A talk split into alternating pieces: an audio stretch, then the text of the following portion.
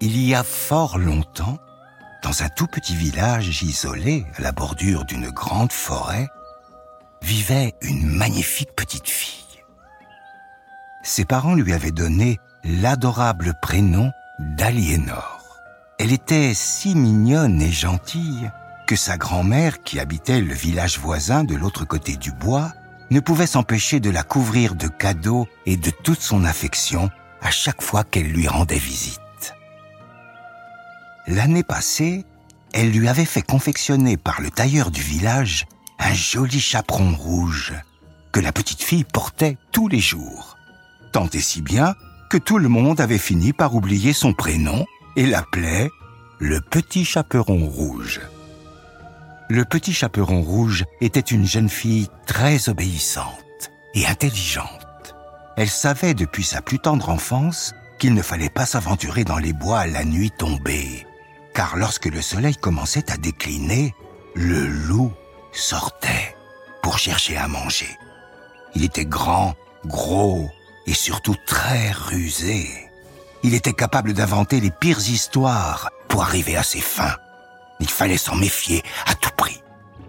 Le petit chaperon rouge avait une grande passion. Lorsqu'elle n'était pas à l'école et que ses devoirs étaient terminés, elle se précipitait dans la cuisine pour faire de la pâtisserie. Confectionnait des gâteaux, des tartes et des galettes et en faisait profiter tout son entourage et surtout sa grand-mère qui en raffolait. Comme tous les mercredis, le petit chaperon rouge avait fini de confectionner ses belles galettes et décida d'en porter une à grand-mère. Mais aujourd'hui, les galettes avaient mis du temps à cuire et elle n'avait pas surveillé l'heure. Le soleil commençait à décliner petit à petit dans le ciel lorsque le petit chaperon rouge se mit en route pour aller rendre visite à sa grand-mère. Elle devait passer par le bois et gambadait gaiement lorsqu'elle croisa un ami de sa maman, bûcheron, qui venait de finir sa dure journée de travail. Bonjour, petit chaperon rouge. Qu'est-ce que tu fais ici à cette heure? Il est bien tard pour traîner dans les bois. Ne sais-tu pas que c'est l'heure où le grand méchant loup sort de sa tanière? Mince, j'avais pas fait attention à l'heure. Et maintenant, j'ai plus le temps de rentrer chez moi. Et grand-mère m'attend et j'aimerais pas qu'elle s'inquiète de pas me voir. Dépêche-toi vite alors, de te mettre en sécurité chez ta grand-mère. Tu veux que je t'accompagne? Non, ça va, merci, c'est plus très loin et j'aime me promener toute seule dans les bois. Mais elle avait tort de ne pas accepter l'aide si gentiment proposée par le bûcheron. À peine l'avait-elle laissé derrière elle que le grand méchant loup sortit de derrière un arbre. Bonjour, petit chaperon rouge.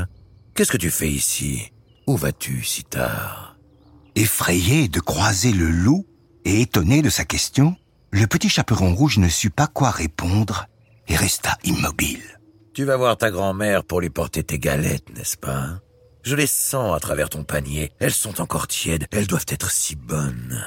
Je vais t'accompagner chez ta grand-mère. Ne sachant pas quoi répondre et se sentant piégé, le petit chaperon rouge n'eut d'autre choix que de le laisser faire. D'accord, mais tu sais, j'aime me promener seule dans le bois. Le loup eut alors une idée machiavélique et sauta sur l'occasion pour la mettre à exécution. Très bien. Alors voici ce que je te propose. Tu me donnes l'adresse de ta grand-mère et je cours là-bas pour t'y attendre. Comme ça, s'il t'arrive quelque chose, je le saurai et je viendrai à ta recherche. Après ces mots, le loup partit en courant en direction de la maison de grand-mère. Le petit chaperon rouge, se sentant rassuré et pensant s'être débarrassé du loup, reprit son chemin en sautillant.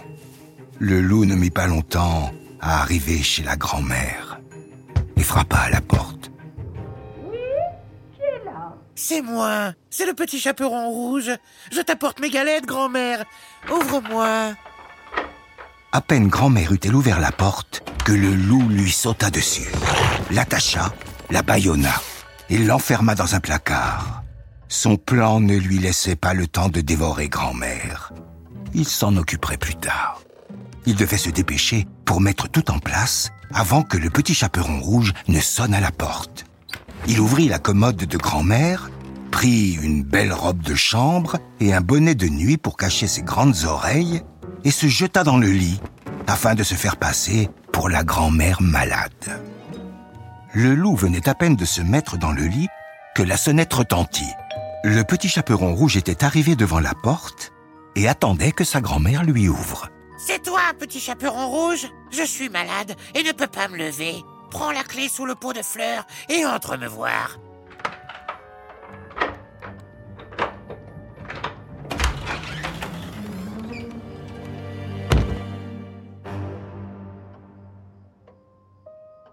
Bonjour grand-mère, qu'est-ce que tu as? J'espère que t'es pas trop malade. Je t'ai fait les galettes que tu aimes tant, ça va te faire du bien. Le loup avait pris le soin de fermer les volets afin que le petit chaperon rouge ne puisse pas voir la supercherie et pense que c'était bien sa grand-mère dans le lit. Il faisait donc presque noir dans la chambre. Le petit chaperon rouge, ne se doutant de rien, s'approcha du lit de grand-mère. Mais grand-mère, j'avais jamais remarqué que t'avais un aussi grand nez. C'est. C'est pas. C'est parce que je ne suis pas maquillée, ma chérie. J'avais jamais remarqué que t'avais autant de poils non plus, grand-mère. Tu sais, ma chérie, à mon âge, on ne fait plus trop attention. Et c'est vrai que cela fait un moment que je n'ai pas été chez l'esthéticienne. D'accord, grand-mère, mais excuse-moi. T'as pas dû te laver depuis un petit moment parce que tu sens sacrément le chien mouillé. Le petit chaperon rouge n'était pas une idiote. Elle avait très bien remarqué que le loup avait pris la place de sa grand-mère, mais ne savait pas comment lui échapper. Ah bon? Pas du tout, mon enfant. Je me suis lavé hier. Tu dois avoir croisé le loup dans les bois, et tu as encore son odeur sur toi. Approche-toi, tu verras bien que ce n'est pas moi qui sens mauvais. Viens, toute proche. Petit chaperon savait très bien que si elle s'approchait, le loup allait lui sauter dessus et la manger toute crue. Elle jeta alors son panier sur le loup et partit en courant de la maison. Bondissant du lit, le loup se rua vers le petit chaperon rouge. Pas la peine de courir, petit chaperon rouge.